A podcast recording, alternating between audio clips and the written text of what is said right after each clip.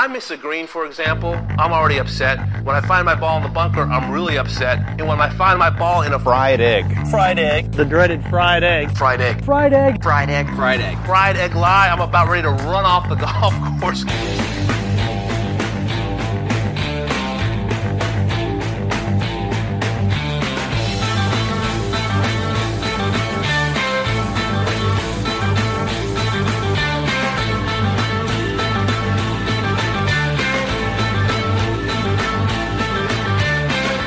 Welcome back to another edition of the Fried Egg Golf Podcast. I am Andy Johnson, and uh, we are back with another uh, episode with Joseph LaMagna. Obviously, this week there was big news with the American Team Ryder Cup selections. So the captain's picks came out. Uh, I decided to have Joseph on to discuss uh, the merits of, of the picks, uh, the American team in detail and then also we we dove into the European team a little bit as well, and just the event in general. It was a really fun chat, and uh, always love having Joseph on to kind of tackle these bigger subjects. So along with that, uh, just news uh, for Fried Egg Golf, we have a sale in our pro shop. That's proshop.thefriedegg.com. It's a Labor Day sale, so it is uh, is humming all weekend. Uh, it is 15% off everything. That includes all of our prints. So you need to use the code Labor Day 15. Um, we've got a bunch of merchandise in there. Obviously, we did the rebranding. If you want some collector's items, if you want some retro fits, uh, now's your time to go get that old egg logo. Uh, we have a bunch of stuff in there with that. It's 15% off. Um, and we'll have some new merchandise rolling into the store next week. Uh, it'll be the shotgun start uh, fifth anniversary. So for that uh, for that sale, fifteen percent off. Go to proshop.thefriedegg.com. It's Labor Day fifteen. It is a it's a great discount for for the prints, obviously, as well as the other merchandise. So without further ado, here is Joseph LaMagna. All right, Joseph, welcome back. It is uh, always a pleasure to chat with you. How are how are you doing with uh with golf off season? How are you feeling? I'm great. I'm fired up for this conversation. Actually heading to the US Open, the, the tennis tournament this weekend. Have never been to a grand no slam, way. so I'm pretty excited. Honestly, um like two of the highest things on my bucket list are US Open, tennis, and Wimbledon. Like those are two things that I I need to accomplish before I die. And uh, yeah, I, I like the U.S. Open. One of the things I'm pumped about. I I've been in the Midwest for like the last month. I'm going back to California tonight, and U.S. Open tennis is unbelievable in California because those matches they go to like two or three Eastern in the morning, and it's like midnight in in California. I remember last year it was we were in a heat wave, and you know we don't have AC of just the, the house is cooling down by the minute as I'm watching uh, the Sinner Alcaraz match, which to me was one of the best tennis matches I've awesome. ever watched. Yeah, what are you seeing? Well, I don't know. I'm. This is somewhat controversial, but I do. I am kind of a Novak Djokovic fan, and I'm hoping to see him at some point. I have a lot of respect for his competitive fire, so I hope to see him. I've gotten more into tennis over the last couple of years and the US Open sneaky become like one of my favorite events of the year to watch of any sport. So I'm with you. It's amazing what uh elite competition on primetime TV does. Yeah. Yeah. You got any uh we're going to talk Ryder Cup. Let's talk about the American picks. Um they came out yesterday and I think there's there's there's going to be a healthy discourse about the US Ryder Cup picks no matter which direction they went. Whether they went with the kind of the what they went with was the team. You know, a lot of people could call it the buddies buddies club. You know, the old boys club. They went that direction. If they had gone data, if they had gone just off the points list, there would have been discussion about, oh, how do you not how do you not pick Justin Thomas or Rickie Fowler, who technically didn't qualify on points, you know, if they had done that. So I think it was a no win situation. But, you know, the fun of this whole thing, it's one of the rare times that we get a uh, really kind of off the field event, off the course event that that generates significant buzz, debate, and uh, interest in the sport. So yesterday, uh, Zach Johnson in a made-for-TV special that maybe shouldn't have been made for TV, um, announced his six captains picks. It was Sam Burns, Rickie Fowler, Brooks Koepka, Collin Morikawa, Jordan Spieth, and Justin Thomas. Um, they joined the group of already qualified six players, which were Scottie Scheffler, Wyndham Clark, Brian Harman, Patrick Cantlay, Max Homa, and Xander Schauffele. Um, do you want to start on the on the program, just the whole the whole way it it, it kind of went down? Do you want to talk about that first? Uh, and and and what were your kind of just general thoughts about about Zach Johnson and his um his presentation of who he's picking and and reasoning behind it? Yeah, there's uh, that's why I'm excited for this conversation. There's a lot of different angles to to to talk about.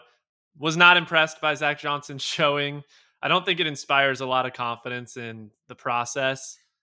At the same time, I think generally what's going to happen is you can make bullet points for all of these players and then the captain they knew who they wanted to pick and then you just kind of pluck from the bullet points as to why it's not always consistent i think there were better cases for some other players i, I don't agree with the captain's picks um, i don't think the message was super well delivered and frankly i don't think zach johnson understands some of the course stuff very well which was evident based on some of his commentary so i think steve stricker was a sneaky excellent captain, not just because they blew Europe out. He handled this process very well from the start. I don't feel that way about Zach Johnson as the, as of now at this moment.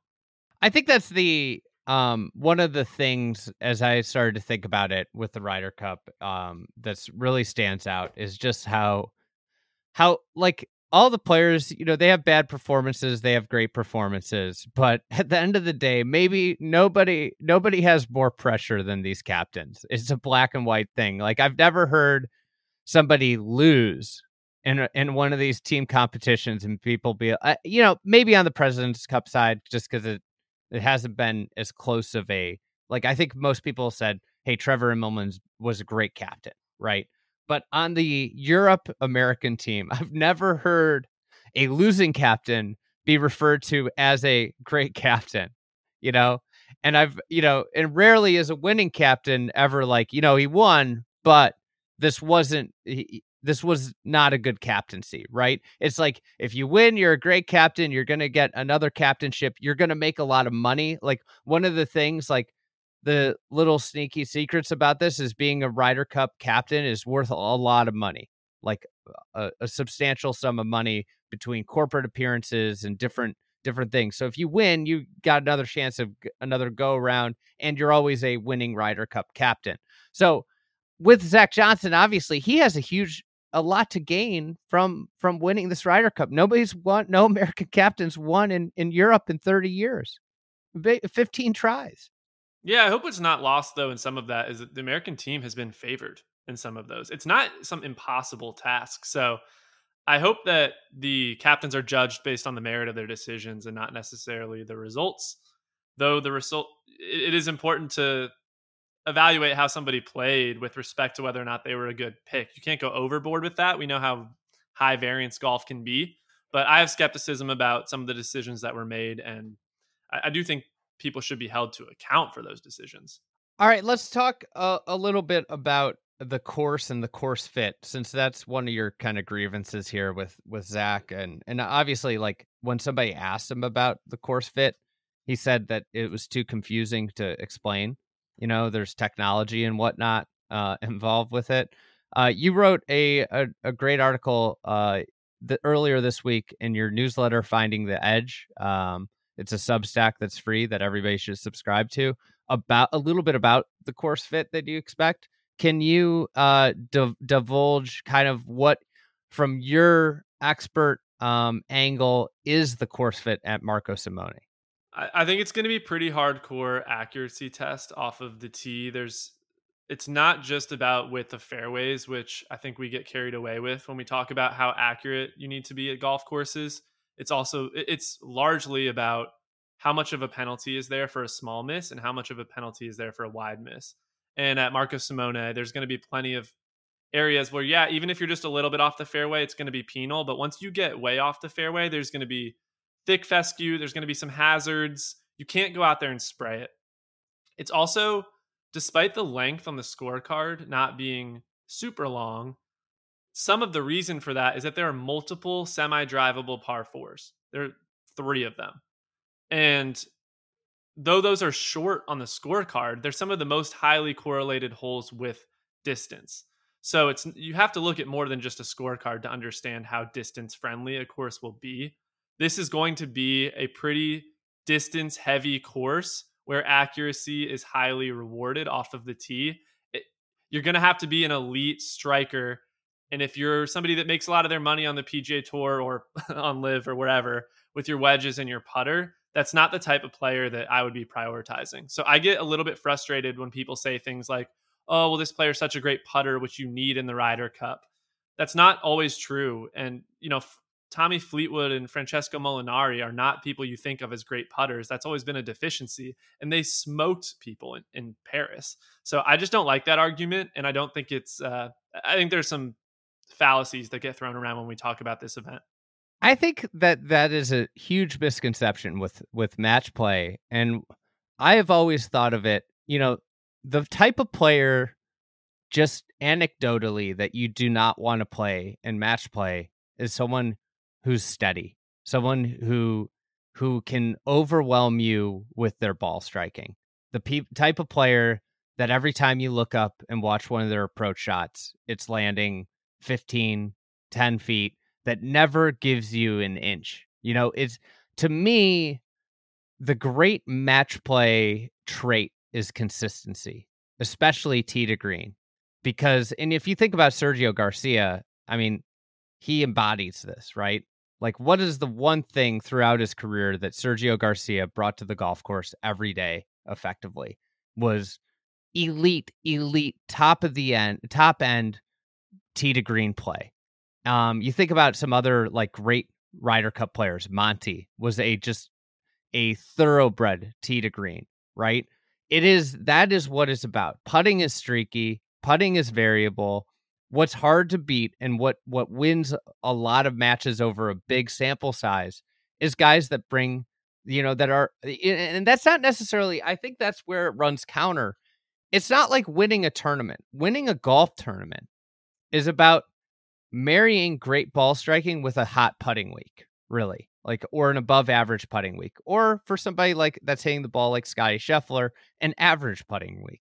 You know, um, with match play, you're playing people on singular days. It's about the guy that that doesn't shoot 72, that shoots you know 68 over and over again. Sure, he's going to get beat sometimes by somebody playing better than him, but if you're consistent day in day out, that's what to me makes a great match play player. And it's not saying that putting doesn't matter. It's it's if a player makes their money with their putter, they're probably deficient in some of the areas that are going to be particularly important at Marco Simone. There are certain setups where I would prioritize putting more. This is not one of them. So not to throw a player under the bus, but like a Denny McCarthy, right, who is one of the best putters on tour and does well on particular setups. Like that's not the kind of player I want at Marco Simone.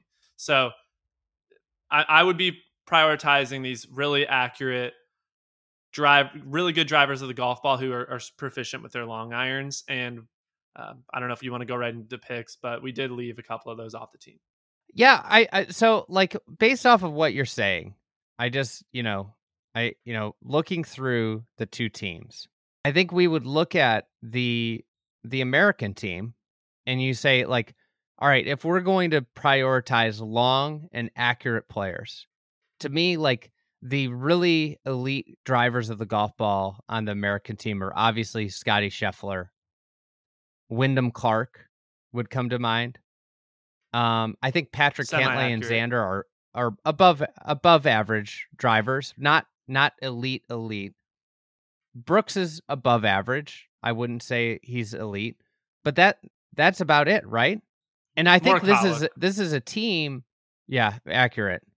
Um, this is a, this was a team that was, you know, we left Whistling Straits saying like they're like, look at this power advantage, this sheer driving. Like they have the capabilities to drive the ball so much better than the Europeans. The Europeans are never going to win again.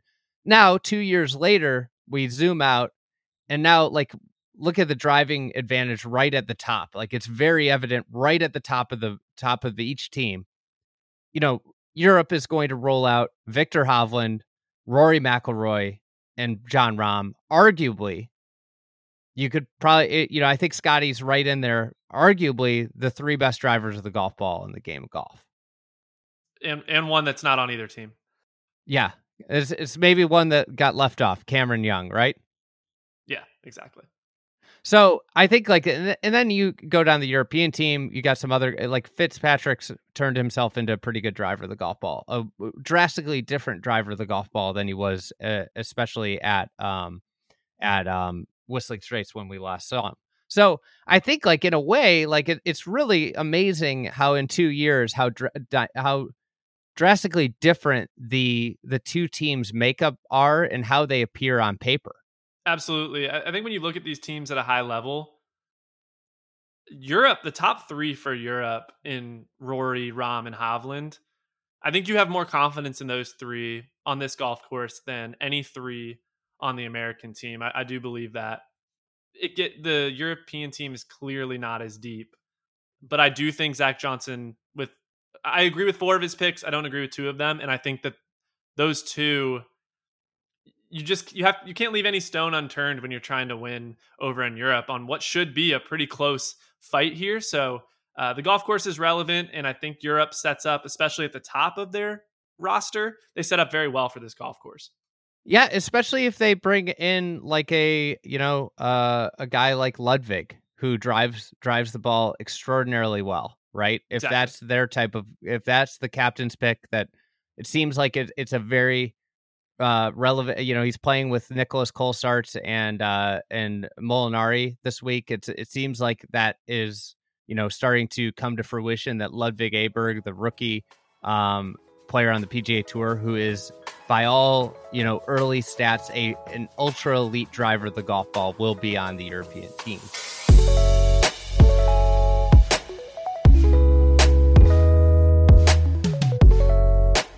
Now for a quick word from our sponsor, AG1. Listen, I started taking AG1 uh, late last year, and I really was looking to be more healthy. Uh, I wanted a routine, a morning routine, and uh, a foundational nutrition supplement that supported whole body health, and I drink it every day. So it's uh, it's super simple. I mix eight ounces of water with a packet of AG1 or a scoop of AG1. It depends. I've been on the road for the last month, so I've been using the travel packs.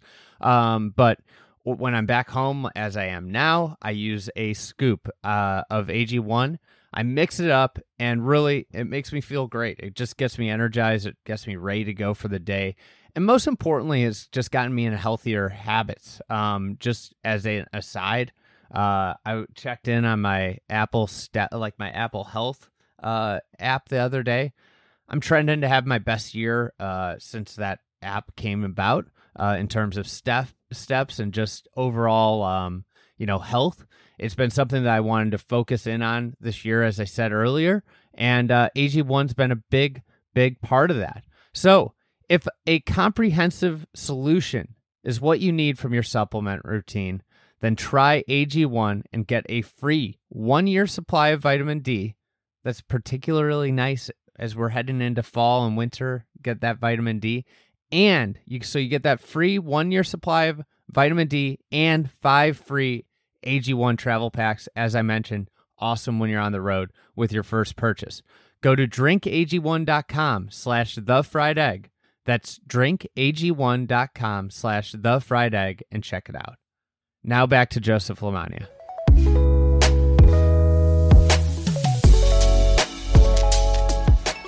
Let's get into the two picks. So you said which four do you agree with? I agree with the Koepka pick. I agree with Spieth. I agree with Morikawa, and I agree with Fowler. The the Burns pick doesn't doesn't kill me, and I think there are players who deserved it. Deserved is a term that we can we can debate, but I think there are two players I would have preferred over Justin Thomas and Sam Burns. Sam Burns could play well in Paris, or sorry, in Rome. Don't think Justin Thomas, I'm sure we'll get into, but um, in my opinion, Cameron Young was a player that I would not. He was the player you don't leave at home, uh, especially with how well he fits the golf course and how well he's played in big events. I think he could have come out and crushed this course, and he could have been the type of player that you're like, all right, five matches for us or four four matches for us, like somebody who's dominant on this setup. And then the other player that I think just didn't get discussed enough and had a really strong case to be on the team is Russell Henley. And I think he's a great course fit. And almost any argument you use on short term or long term form, Russell Henley just did not get talked about. Everyone's focused on Keegan, and Russell Henley had a really strong case to be on this team, and he should have been discussed more. All right, let's let's zoom in a little bit on Cam Young. Um, obviously, I don't think this was the best year for Cameron Young. He he was kind of in and out, pretty inconsistent. Year before, you know, left us with I think one of the one of the issues was the year before left golf with extraordinarily high expectations for this year of Cameron Young. And he's still a relatively green player on the PGA tour. Um, that being said, you know, and you know he he didn't he made the FedEx Cup playoffs. He didn't get it pa- get past um you know the top fifty or and we get to you know the Open Championship. He leads the field in driving and approach the green. Um, so he's the best ball striker in the field at the Open Championship with the best players in the world, and to boot, he's ninth in Ryder Cup points. Ninth not not 10th, not 11th, not 12th. Very close to being 8th, in fact, like not very far away from 8. He was he was a ways behind Koepka at 7, but he's he's closer to being 8th than, you know, in in, in a spot where like I wonder like if he's 8th in points, there I don't think you could leave him at home really. Um at ninth, is that like it to me it seems like if you're ninth in points you're a course fit I don't know how you leave that person at home. I'm not the biggest fan of, of the point system and using points for some reasons that maybe we'll get into, like Keegan Bradley. So I don't put a lot of stock in the points, but I put a lot of stock in some of what he's done on the course in the last 18 months. And he's contended in four of the last eight major championships. He was playing around with like a new ball and stuff for parts of this year, had some changes with the caddy, didn't play great during the summer, but when you zoom out, when you look at his year, it's not bad. I agree with you that it didn't live up to expectations set by last year, but he contended at the Masters this year for much of that tournament. He finished second at match play to Sam Burns, which the main reason Burns is being thrown out is because he won match play.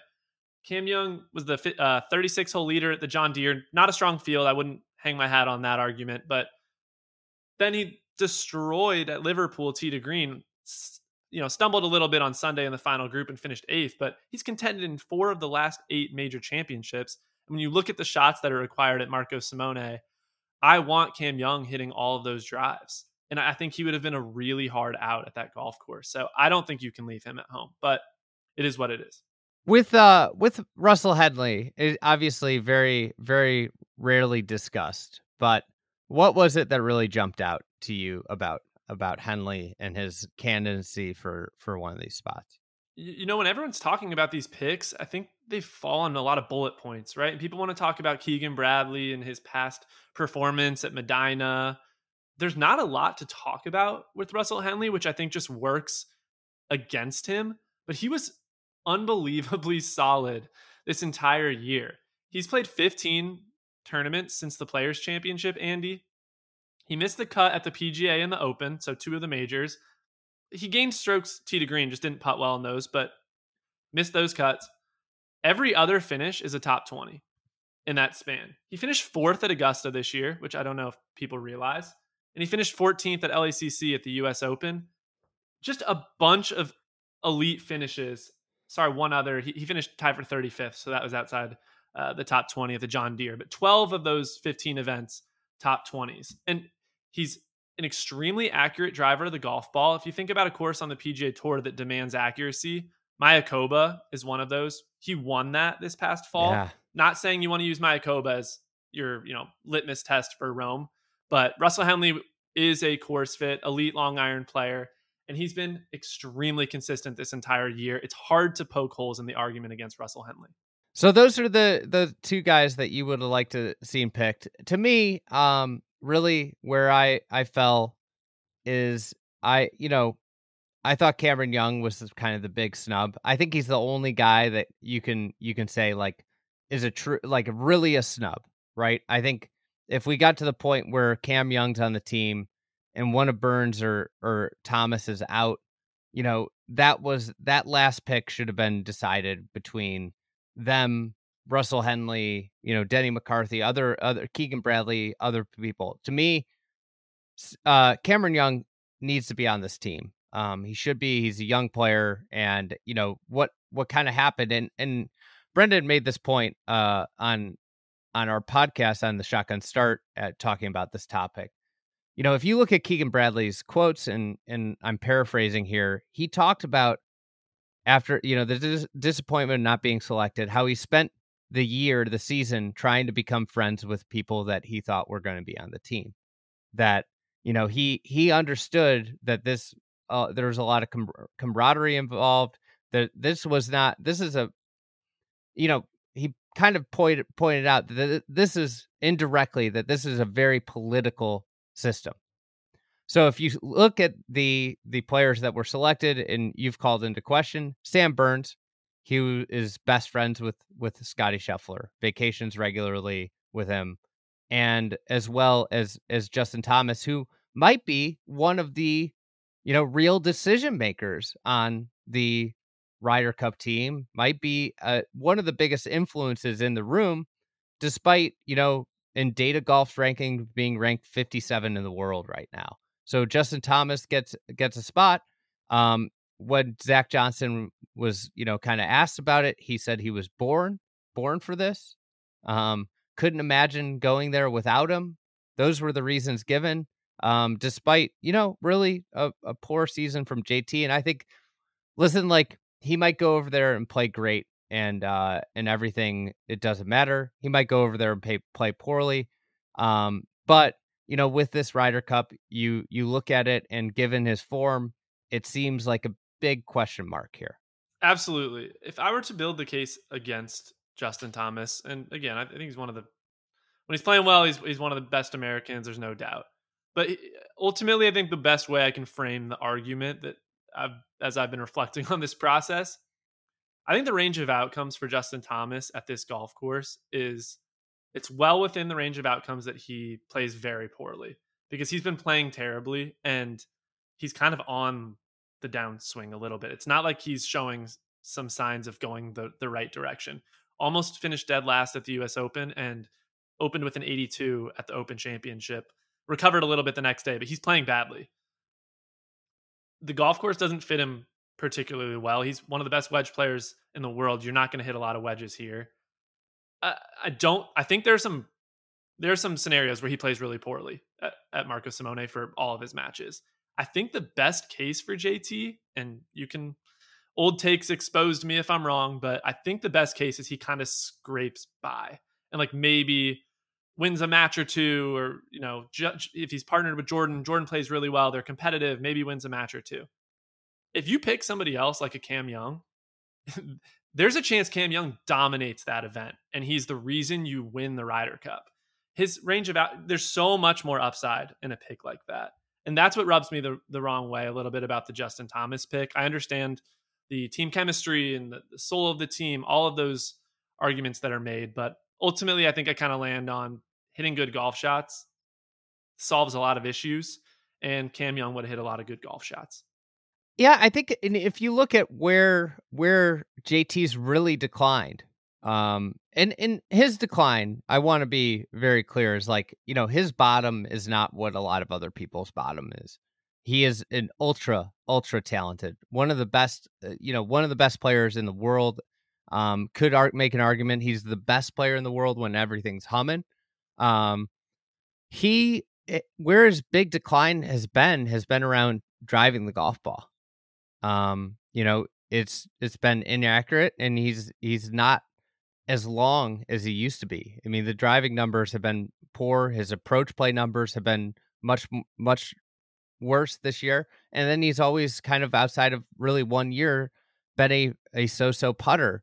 So obviously, this is a three day competition. And, you know, one of the things about it is golf is a very a high variance game.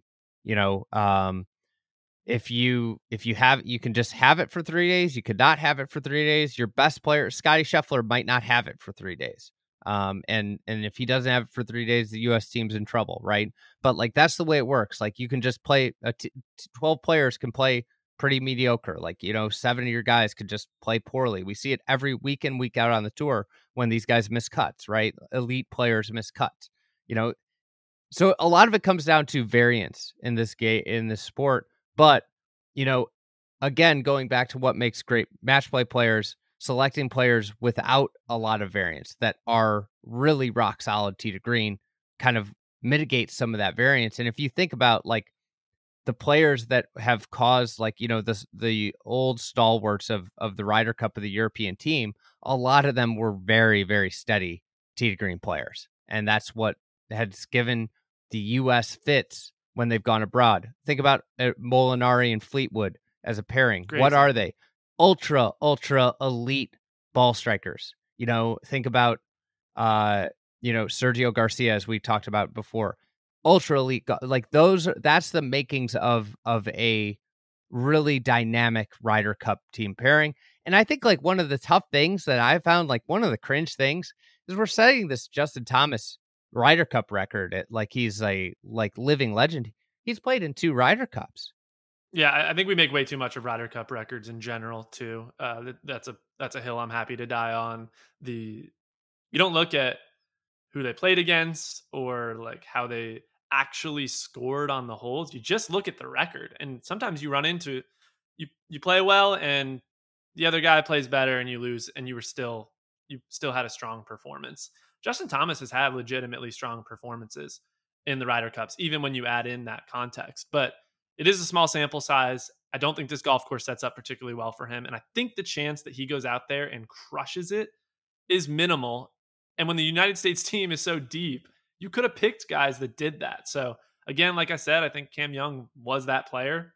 I think Russell Henley was that player. He kind of profiles a lot like a Fleetwood or a Molinari and you could have sold me on you know a Lucas Glover, a Keegan Bradley before a Justin Thomas. But as you've mentioned, it's not always just about what you do on the golf course. All right, let's talk a little bit about the the U.S. team as it's constructed. Um, are there any pairings that that you look at, you potential pairings that you look at that really excite you about with the twelve players that are on this team? Yeah, I probably need to get a little more into that before giving you a, a firmer answer. I think starting to materialize the more I've gone through the golf course, which players are well suited for the course. Like I think a Max Homa is a sneaky, could be really good here. I think Collin Morikawa is going to be excellent here, and that's I know that they have some chemistry, so wouldn't be shocked to see those two paired together. You know JT and a little Spieth, Cal Bear action. Yeah, yeah. You know JT and Spieth are going to play together. I think it's likely Burns and Scheffler are going to play together, which is kind of a high variance one. I think that could work out. And I, I, also don't, I think they could be not the best pairing to where Europe's not that scared of them. Um, I think, you know, Xander and Cantlay are probably going to play together. So it's not too hard to start to figure out where these guys are going to potentially match up. But um, I can't tell you that like an alternate shot, optimal pairing that I've gone through all that yet. Well, I think that's one of the things when you get eh, when you become kind of this reincarnation of the old boys club that this era of players um, kind of blew up and it's it seemingly back is that you get these like locked in pairings that have to play together. Spieth and JT are going to play together. Xander and Cantlay are going to play together. I think you made a great point about Homa and Morikawa. Cal Bears, they're going to probably play together. Um, and then, you know, Burns seemingly one of the big reasons he got picked was his he's you know him and Scottie Scheffler are boys, which leaves like you know Fowler. I think like you could kind of go through this and it, it, leaves Fowler and Brooks. I I bet they they live in the same area. I imagine you know Fowler's pretty agreeable and Brooks like I I imagine that probably looks like a pairing and and then it leaves Wyndham Clark and and Rickie uh, and uh, Brian Harman the the two kind of guys that crashed this uh this boys club as as Keegan Bradley pointed out when he was asked uh, about about missing. he needed to uh he in future years he he feels like he has to qualify on points to make the team these two qualified on points to make the team and i wonder if they would have if there were 12 12 just exclusively 12 captains picks brian Harman probably isn't on this team uh, Wyndham Clark might be, but Wyndham Clark and Brian Harman seems like a logical pairing as well. I think that's one of the the the fascinating things is like in terms of Luke Donald, when you have these locked in pairings, it kind of allows Luke Donald the opportunity to game against them with course setup, with his own pairings and other things. Uh, I I agree with you, and I think overall one thing I feel pretty com- confident saying without being in some of the team rooms is that Europe generally has a little healthier, I think, philosophy around some of this stuff, which is like pair me with anybody and I'll if you tell me it's the right person for me to go with, like I trust and I'll I'll go out and hit good shots. Whereas I think Team USA is a little doing a little more dictating about who they want to be paired with and who they want on the team. And I think that flexibility is beneficial for Europe don't know that. I, I don't know that Luke. There's a whole lot Luke Donald's going to be able to do because uh, once the event starts, you can't do a whole lot with like pin locations and stuff. That's out of his hands. But I'm I'm with you that the overall Europe has more flexibility, and I think that speaks to the mindset of some of the players in there who often are a little bit more open to some of that kind of information, the analytics side. I think it's fair to say that Europe's a little more open minded about that, not just among the captains, but among the players in a way the american team is kind of you know the overall um seemingly leadership style is is very intertwined with the direction of the pga tour where it's the top players dictating the the way that the tour now is governed is run. And so there's i think there's a lot of similarities and a lot of you know people that in this in this room that you know, are very good at hitting a golf ball that believe that they are also very good at, at knowing what's best for their team. I, I agree with you. And I don't want to entirely dismiss that. Like, right, Randall Cobb is on the Jets because Aaron Rodgers wants him on the Jets. And there, I do think when you vouch for people, there is some camaraderie that's built in. And when you tee it up next to them, like, I think it can elevate your performance. I think we go too far in that direction. And I prefer the mentality of just give me any partner and I'll go out there and, and get the job done. But I, I don't want to entirely dismiss how vouching for others can can build camaraderie. Only other one other note I had is that we talk so much about chemistry and so much about like uh, alternate shot pairings and stuff. It's still important to remember that these players are are going to play most of them three to four matches, and one of those is for sure singles, right? So, you know, 25 to, to 33% of your matches, it does some of that doesn't matter. Like you, it's you alone on the golf course. And so that's where I'd, I'd really prioritize some of these guys who fit the course well and who have been consistently strong performers all year. Form is a great indicator of success. Yeah, I think that's the the fascinating question. I wrote a little bit in uh, Wednesday's newsletter about this. Is what should the Ryder Cup team be? How should the picks be selected? There's money at stake with these with these selections, you know, player incentives and contracts and and some contracts and and then obviously the PIP program and everything that's involved. Should these picks be you know, hey, we're the leaders of the team. Um, this is who we want to play with. Uh, we're captains. This is who we want or should it be more merit based with the fact that it is like a career honor, a career distinction, and now a, a, a very, you know, it's a lucrative um, spot to gain? Should it be merit, more merit based or should it be more, hey, this is the guy that we want on our team? My, in my opinion, it works very well the way it's running right now with six auto qualifiers and six captains picks. Of course, it gets political, uh, but it is an option to earn your spot. And Brian Harman can testify to that, as can Wyndham Clark. But Brian Harman's more of the he's been around for a while and and earned his way on. Uh, I think it works well now, and there's going to be controversy if you have six captains picks, if you have two, if you have zero. There's always going to be arguments that the process could be better. I think it works well now. Yeah, I, I kind of agree too. And what I really agree with is that I think it's great for the sport the discourse and interest that this creates in an event that's a month away. Like that rarely rarely happens outside of the Masters. Is there anything that generates this? The Super Bowl and the Player Impact Program are both pretty exciting for fans, right?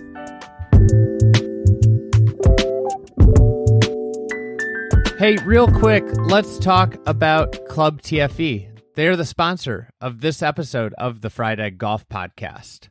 We have a lot of cool stuff coming. Um, last last month we did a Ballyneal routing video with Tom Doak. He d- dove into the routing of Ballyneal. Uh, this week we published a St. Louis Country Club uh, profile as well as our new feature every at the beginning of every week is design notebook where we dive into kind of the trends and different things. Some there's some news stuff in that also in golf architecture. And next week we will be releasing another member video uh, garrett dove in to the lido the new golf course up at sand valley. He did a one thing about every hole at the lido. So that's a hole by hole Lido video. I, I I just watched the rough draft of it. As you imagine, with Garrett doing something like that, it's sensational. There's some historical stuff, architecture stuff. All in all, like you walk away understanding one of the uh, pieces of golf history, and you know the probably the most high profile course opening of the year a lot better. So that uh, those member videos are awesome. And Club TFE, uh, if you're looking for more from us, it's an amazing place to to uh, to join, as well as we've been working really hard on our 2024 events calendar. I'm really proud of the way it's shaping up. I can, without a doubt, say that we've worked harder on this events calendar than we have on any other one prior, uh, and I think everybody will be really excited when they see some of the venues that we've put together for next year and uh, and Club TFE members get early access to those events. So if you want to join, if you're looking at joining, go to thefriedegg.com slash membership. It's $120 for the year, and uh, it really helps support us. So let's go back to Joseph LaMagna. I got a text from my my group of like casual friends, the casual golf friend. Um, it was it's a group chat about golf, and you know mostly it's a re- revolves around like playing golf. Um, rarely does it revolve around the PGA Tour. It revolves around the majors during major weeks, but rarely the PGA Tour. And the comment, the comment was like, um, you know, I can't, I can't remember the last time there was like a meaningful shot in a meaning or meaningful golf tournament on the PGA Tour or something like that. And to me, like I immediately said, like la- the last week was really good at the BMW. Um, but I think this person didn't even know that it was a net start. That like that it would have been a fascinating tournament at the Tour Championship with Viktor Hovland and Xander Schauffele uh, really separating themselves and lifting from the competition. That that would have been a a amazing amazing tournament with meaningful shots hit down the stretch, everything they're looking for. I mean, like the this thing it can't this isn't it. What what the tour championship i don't mean to diverge from the Ryder Cup here but what we watched last week can't be it. And I, i'm not saying that like one way is it but this isn't it. Well look to i know we don't want to go too far down this path but to tie it back to the Ryder Cup something i had in my notes was isn't it kind of funny that less than 48 hours after the tour the tour championship the season end pinnacle all anyone's talking about is the Ryder Cup and and one of the captain's picks is Justin Thomas who didn't qualify for the playoffs at all. I mean, what does that say about how much people view what kind of light the the actual tour product is viewed in with relation to you know who's going to be playing well on the biggest stages so uh, don't want to derail us there but i think it is interesting that the week after the tour championship no one's talking about it you know, real quick, uh, where I've like after a few days of really thinking about this, like uh, the the tour championship, like I cover golf for a living. I I you know, I want it to be as successful as popular uh, and popular as possible because that's that is inherently what everybody that is involved in the sport wants. They want the sport to be thriving. And you know, I think there I, this is a puzzle that hasn't been solved yet. It is a a very valuable property and, and a potentially great event. it's just not there yet. And and where like the last couple days I've just found myself like very occupied and thought about what's going on and what the what the solution is and and it's a complex problem, right? Players want regular season performance rewarded. They I think if they had it their way, it would just be a payout to the the best players over the course of the year. That's what they want. They do not want the idea. They didn't want Adam Schenk winning, you know, $18 million by playing 31 events. And, you know, they want the best players to uh, be the only ones that have a chance, right? So, with that in mind, I think that they need to reallocate some of this money and it needs to just go to the regular season. Like it needs to be substantial amount of money. Like maybe half of it just goes to the regular season. Because as Rahm said last week, like this isn't about money, this is about winning, right? If you reallocated money and made the end of the regular season more valuable, significantly, like I'm talking like triple the end of the regular season. I know that they have a big increase, but make that huge. Then have a real playoff. Have the opportunity for someone to be eliminated. It was a big deal when Justin Thomas was eliminated at the Wyndham that is a an amazing way to have it. And then all of a sudden, this can be a, a competition. It can be a actual playoff. Right now, they're stuck between wanting playoffs, but also wanting to reward regular season play, and it it it puts you in the middle, which just doesn't work.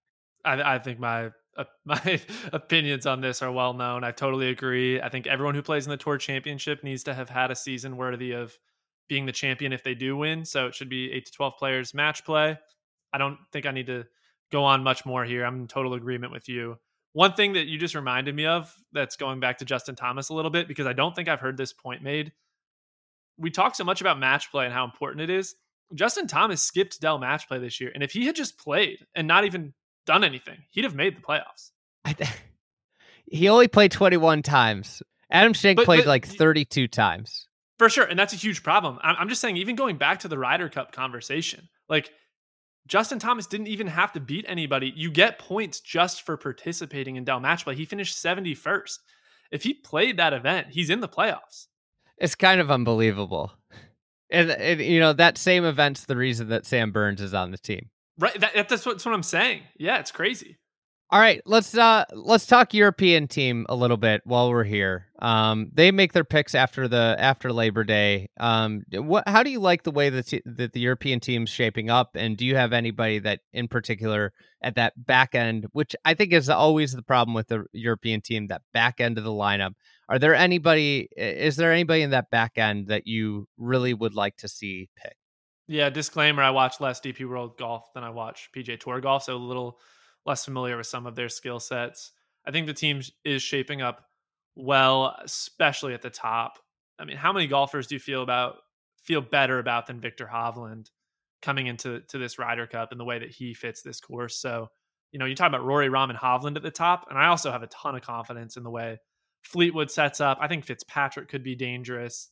Tyrrell Hatton's been playing really well all year. Wouldn't surprise me if he plays well. Lowry, Rose, like they've got guys. So I think they are absolutely competitive, and this thing's probably pretty close to a coin flipped with a slight edge to the Americans. On the back end, I'm less familiar with some of you forgot the Sep, skill sets. You forgot you forgot Sep Sepp Straka. You forgot Sepp Straka. How how dare you? I've got him listed, but I don't I don't know that he's gonna you know break any records at this Ryder Cup, but he could be solid. I think Ludvig Aberg's interesting, especially because of how good of a driver he is. So um, again, without being super familiar with all the skill sets of every player who's being considered, I think you have to give him a pretty. You got to give him a look. I mean, he's an excellent driver. The golf ball, both long and straight. So uh, I think he's got a pretty good case. I'm sure. Adrian Meronk won at this golf course, and I'm guessing he'll be on the team. So I guess Bobby MacIntyre is maybe the other player that doesn't really set up that well for the course necessarily, but he'll probably be on the team. I think the thing with Meronk and um, and uh, is in particular, and Aberg and Sepp Straka, is that all three of those players have shown the ability to make flurries of birdies. I believe Meronk last year led the European Tour in birdies. I believe Sepp Straka is near the top of the PGA Tour in birdies. So if you're like, unlike a lot of times we get to the back end, like obviously always the back end of Europe is is a is a struggle. Like it's it's their you know they just don't have the depth that the Americans have. They aren't rolling out like you know last year or la- at Whistling Straits. America's last guy on the team is is Scottie Scheffler. You know, um, I think the difference between this year's European team and and l- the recent European team is they don't have guys that are just like grinders that are par guy, like guys that make lots of pars. They have some. They actually have some firepower. They have some, you know, a little bit more high variance guys. I think if if you're if you're weak at the back end, you want that high variance um, rather than someone who's just like kind of an average plotter. Um, I don't know how you feel about that, but it seems to me that would be a little bit more um, give you a little bit more dynamic of a of pairing capabilities and a team. Yeah, and I the the back I don't know that the this Ryder Cup's going to be decided by like those last couple guys who aren't even going to play that many matches. If I'm looking at where Team Europe's vulnerable, it's probably more in the middle where you have where you start to stack up like the Hatton, Lowry, Fitzpatrick, Roses, who you need to play a decent number of matches against like the Xander, Cantlay, Homa, like some of those guys in the middle. I think that's probably what will ultimately decide this Ryder Cup. They're fine at the top. The bottom is serviceable. I think you need some of those guys in the middle to step up and like who Andy, who's going to be that player on Team Europe that isn't one of the top three, but just shreds it? I think that the natural reaction right now, based off of how he's played the last four months, how he's played in Ryder Cups before, is Tommy Fleetwood. Right? Yeah, he, he seems like a guy that has to play well for them them to win. Matt Fitzpatrick hasn't earned a, a Ryder Cup point yet, and I think he's a dr- dramatically different golfer than he was the last time this was played. Um, and I think that that could be, you know, he could be a big swing guy. To me, if I'm looking at it, like Shane Lowry was really good at Whistling Straits. Um, he seems to play. He plays. He, he's not the most accurate player, but you know he's got a good short game and he's fiery. I you know I hate. I kind of hate that expression, but he's a kind of guy that is a competitor. Um, you know the I I would I would lean towards uh Fleetwood, Fitzy, as the guys that are really the swing guys that they need to play well. They need two of the three of Hatton, Fleetwood, and Fitzpatrick to play well. I agree. I think those are. I could see Matt Fitzpatrick doing very well on this golf course. Yeah. So, uh, early prediction. Uh, who would you who would you give the edge? I mean, your newsletter is called "Finding the Edge." Who's who? Who do you give the edge right now to? Uh, obviously, USA is heavily favored in all all books. Do you think that that shouldn't be the case? So USA is not as favored as they were. They were like minus 200, so win probability about 65% as of a couple months ago, and it's down to like minus 150 in most places. So, um, you know, just under 60% when you remove the juice. It's trending that way, and I think that Team USA should be a small favorite, but not by a lot. And if you made me take either side, I would lean with the European side. How about you? Um, I I think the Americans are the favorites still. Um, they're always the favorites. I think they just have so much depth. I just you know, but I would say that like this is when you you take into effect uh, into account form.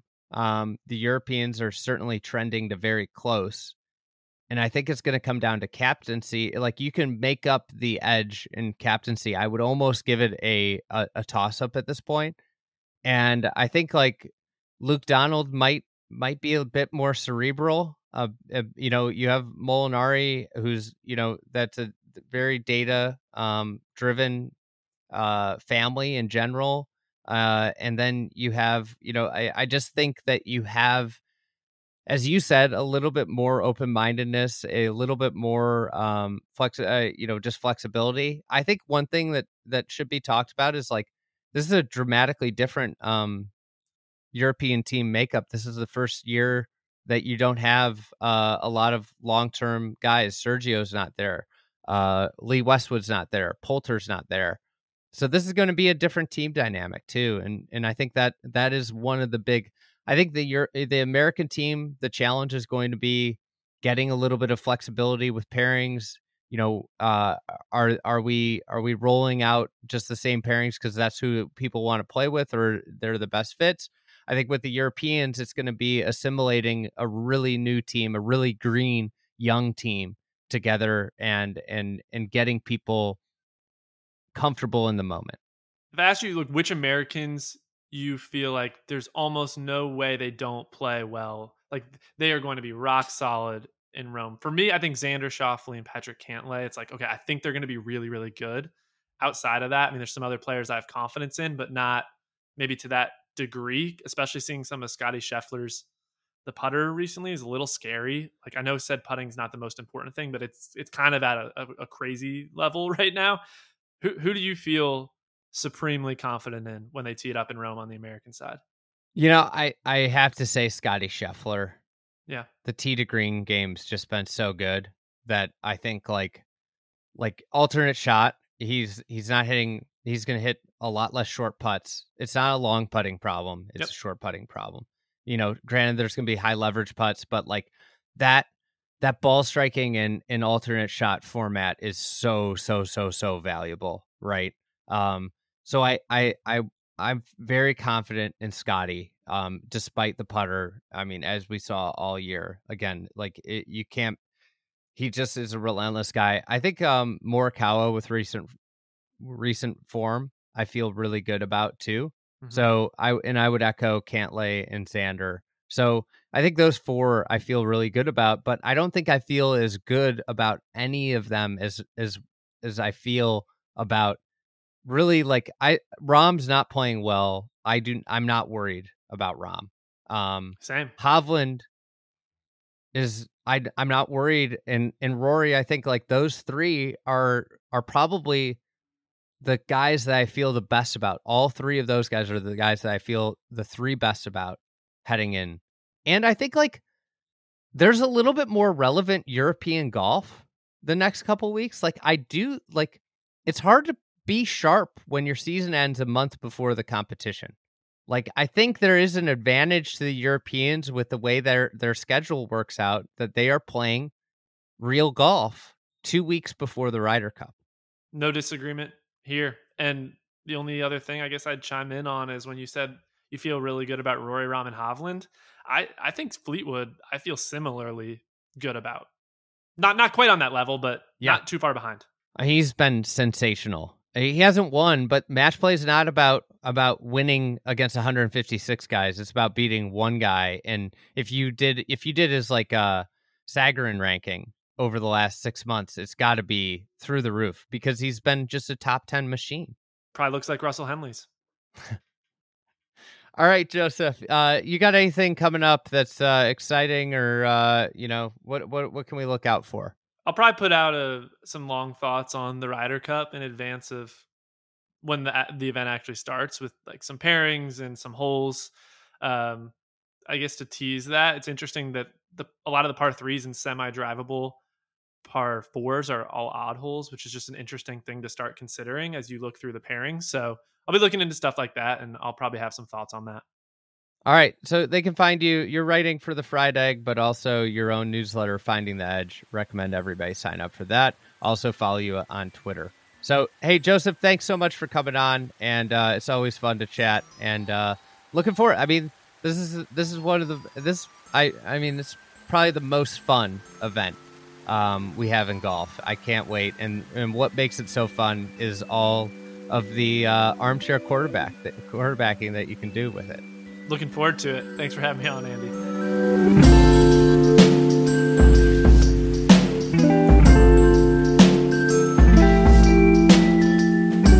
Thank you for listening to another edition of the Fried Egg Golf Podcast. Today's episode was edited by Matt Ruchis. Thank you, Matt. New resident of Colorado, Matt Ruchis. Congrats on the move, Matt. As a reminder, we talked about it at the top, but we've got a pro shop sale going on uh, over Labor Day weekend. Labor Day 15 gets you 15% off everything in the Fried Egg Golf Pro Shop. So that includes print photography as well as all the merchandise. And uh, you just go to proshop.thefriedegg.com and you can uh, peruse there. Thanks. I hope everybody has a happy and safe Labor Day weekend. I, honestly, probably one of my favorite holidays of the uh, of the year. So look forward to it, and uh, we will be back one episode next week. So we will be back next week with one episode. I will uh, I'll put something together uh, next week. So talk to you then, and thanks for listening as always.